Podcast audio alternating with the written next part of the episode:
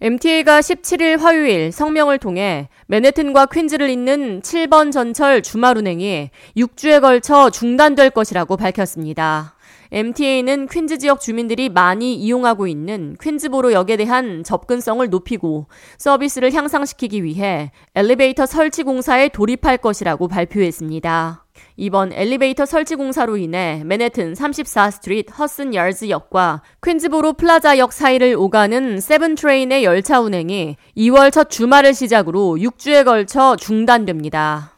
MTA는 공사 기간을 주말로 국한해 평일 출퇴근 시 열차를 이용하는 승객들의 편의를 최대한 보장하고 지장을 최소화하길 원했다고 전했습니다. MTA는 주말 열차 운행 중단 일정을 미리 숙지해 승객들의 불편과 시간 낭비를 줄일 수 있길 희망한다고 말했습니다.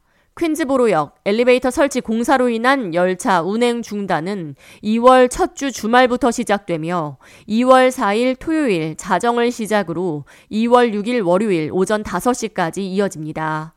이후 2월 11일과 12일, 2월 25일과 26일, 3월 11일과 12일, 3월 25일과 26일, 그리고 4월 22일과 23일 이렇게 5주에 걸친 주말 동안 토요일 오전 3시 45분부터 일요일 밤 10시까지 열차 운행 서비스가 중단됩니다.